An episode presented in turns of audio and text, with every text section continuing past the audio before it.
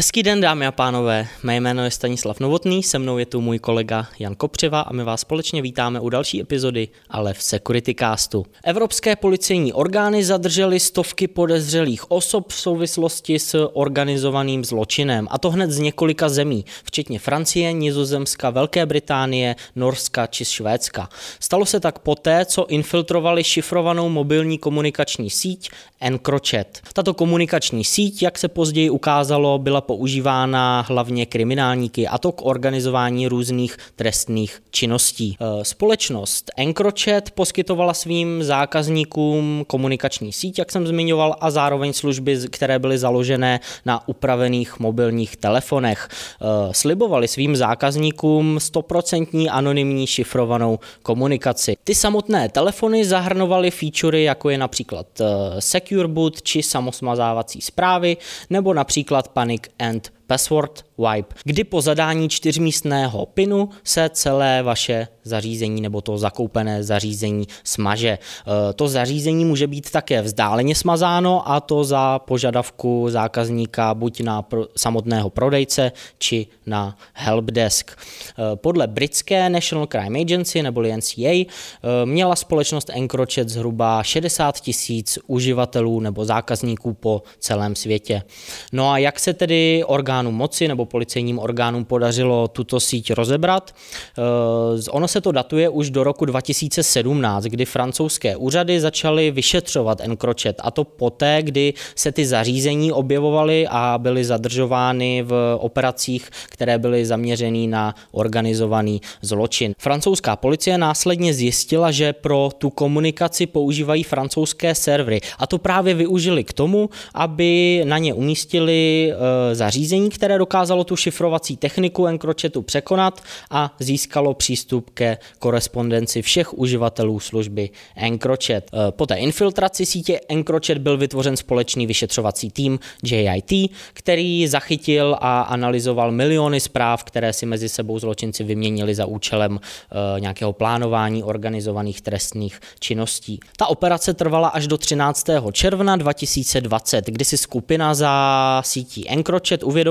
že platforma byla infiltrována. Eh, v ten samý den Encrochat eh, zaslal všem svým uživatelům varování, ve které je nabádá, aby se zbavili všech svých zařízení a následně provozovatel i ukončil neboli vypnul své servery.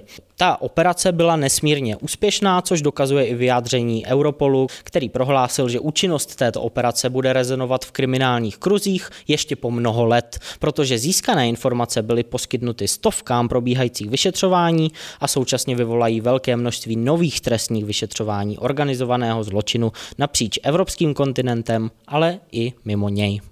Přes výše zmíněnou síť si vyměňovali šifrované zprávy různé typy kriminálních živlů. Samozřejmě v rámci informační bezpečnosti nás ale zajímají i jiné typy zpráv, než jenom ty šifrované nesoucí informace o nějaké škodlivé činnosti. Zajímá nás také phishing a toho se týká další zpráva, kterou zmíníme. Společnost Abnormal Security totiž publikovala poměrně zajímavou analýzu týkající se dat o BEC útocích v dubnu a v květnu letošního roku. BEC neboli Business Email Compromise jsou ony mnohdy sofistikované, mnohdy méně sofistikované phishingové útoky, při nichž útočníci cílí na buď finančníky v rámci organizací anebo na účetní nebo finanční oddělení v organizacích a snaží se pomocí podvržených nebo fingovaných mailů přimět danou osobu nebo dané oddělení k převedení určitých finančních prostředků na účet útočníka. Dle dat společnosti Abnormal Security se počet útoků využívajících tyhle ty techniky, čili počet BEC phishingů, mezi měsícem dubnem a květnem zdvojnásobil respektive zdvojnásobil se počet zpráv, které zmíněná společnost detekovala a o 36% se zvýšil počet organizací, na které tyhle zprávy cílily. Hezky to dokazuje, že v rámci aktivit spojených s koronavirem se útočníci nezaměřují jenom na čistě technické útoky a jejich zvyšování, ale i na útoky sociotechnické a to i ty více sofistikované. Samozřejmě útočníci se nespecializují a nezaměřují jenom na útoky tohoto typu. Neustále se snaží i rozvíjet aktivity spojené s ransomwarem. Eh, je to tak.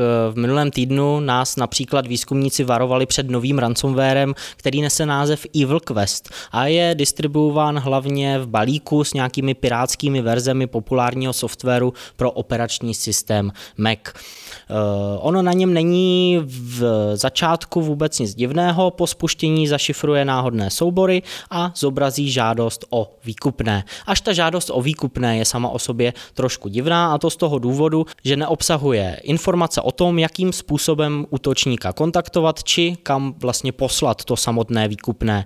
A to samotné různé výzkumníky upozornilo na to, že se může jednat o takzvanou kouřovou clonu a v pozadí se může dít ještě něco dalšího. No a následně zjistili, že měli pravdu, protože instalátor také stahuje keylogger a v počítači oběti otvírá reverse shell, takže útočníkovi trvá přístup k tomu infikovanému zařízení a může získat citlivé informace, které uživatel zadává do klávesnice. Následně se také pokouší exfiltrovat různé soubory s různými příponami. Pozitivní zpráva pro uživatele operačního systému Mac je taková, že Evil Quest je již nyní detekován většinou Eh, antivirových řešení pro operační systém Mac. Vedle Maců si titulní stránky webových serverů získaly v tom posledním týdnu také Windows, zejména ve spojitosti s novými zranitelnostmi, pro něž byly vydané peče.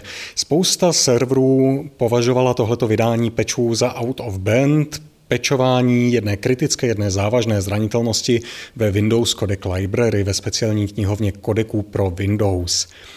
Nejednalo se nicméně o nic až tak kritického. V Microsoftu se nerozhodli najednou out of band pečovat nějaký kritický problém. Ukázalo se, že se jedná o zcela normální cyklus pečování pro tuhletu komponentu, která defaultně ve Windows instalovaná není. Čili přesto, že okolo téhleté aktivity se zvedla vlna, já nechci říkat paniky, ale téměř ano, pokud ve své organizaci nepoužíváte tuhle knihovnu a velká většina organizací tak nečiní, rozhodně není třeba se okolo těchto těch pečů stresovat. Pouze pro případy, kdy je tahle ta knihovna používána, je nutné ten peč aplikovat. Neděje se tak prostřednictvím klasického Windows updateu, ale ten peč se musí stáhnout a instalovat samostatně z Windows Storeu. V tomto případě tedy média dala vydání těch pečů trošičku větší váhu, než si možná zaslouží. K něčemu podobnému do jisté míry došlo i v souvislosti s nově publikovanou zranitelností týkající se VPN řešení.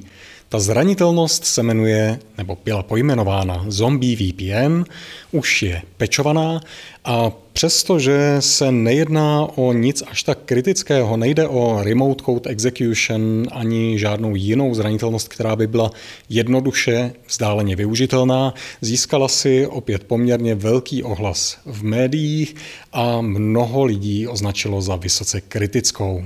O co se jedná? Jde v podstatě o deserializační zranitelnost v SDK využívaném pro VPN klienty.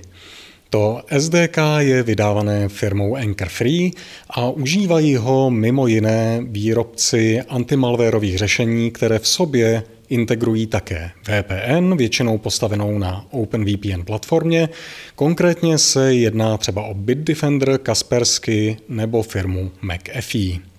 Výzkumník, který tuhle zranitelnost objevil, si všimnul, že v produktu Bitdefender je v rámci tohoto SDK přítomná i deserializace, v rámci níž může injektovat v podstatě libovolná data a dosáhnout tak spuštění v podstatě libovolných příkazů pod oprávněními systému, čili pod těmi nejvyššími, která v rámci operačního systému Windows jsou. Dá se tak dosáhnout v podstatě eskalace privilegií nebo lokálního spuštění libovolného kódu. Čili přesto, že ta zranitelnost rozhodně není nic, nad čím bychom měli jenom tak mávnout rukou, rozhodně se nejedná o nic až tak kritického, jak říkám, primární efekt má teprve ve chvíli, kdyby se útočník už dostal k systému a potřeboval si na něm zvýšit oprávnění na tu nejvyšší možnou úroveň. Naštěstí pro v podstatě všechny platformy, které touhletou zranitelností byly zasaženy, už jsou k dispozici záplaty. Můžete je najít v souvislosti s CVE 2020 12 828. Bližší detaily k téhleté zranitelnosti, protože po technické stránce je poměrně zajímavá, můžete najít na URL, které teď vidíte před sebou na obrazovce.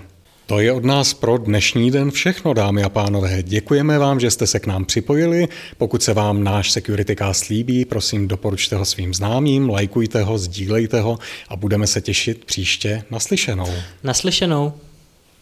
Ještě než skončíme, bychom vás rádi pozvali na náš kvartální Security Update, kde si projdeme to nejzajímavější z oblasti kybernetické bezpečnosti, co se událo za poslední kvartál. Připojte se k nám tedy 10. července přes Webex nebo přijďte osobně. Registrační odkaz vidíte na obrazovce nebo napište do Google kvartální Security Update. Teď už je to opravdu všechno, děkuji moc za pozornost a naslyšenou.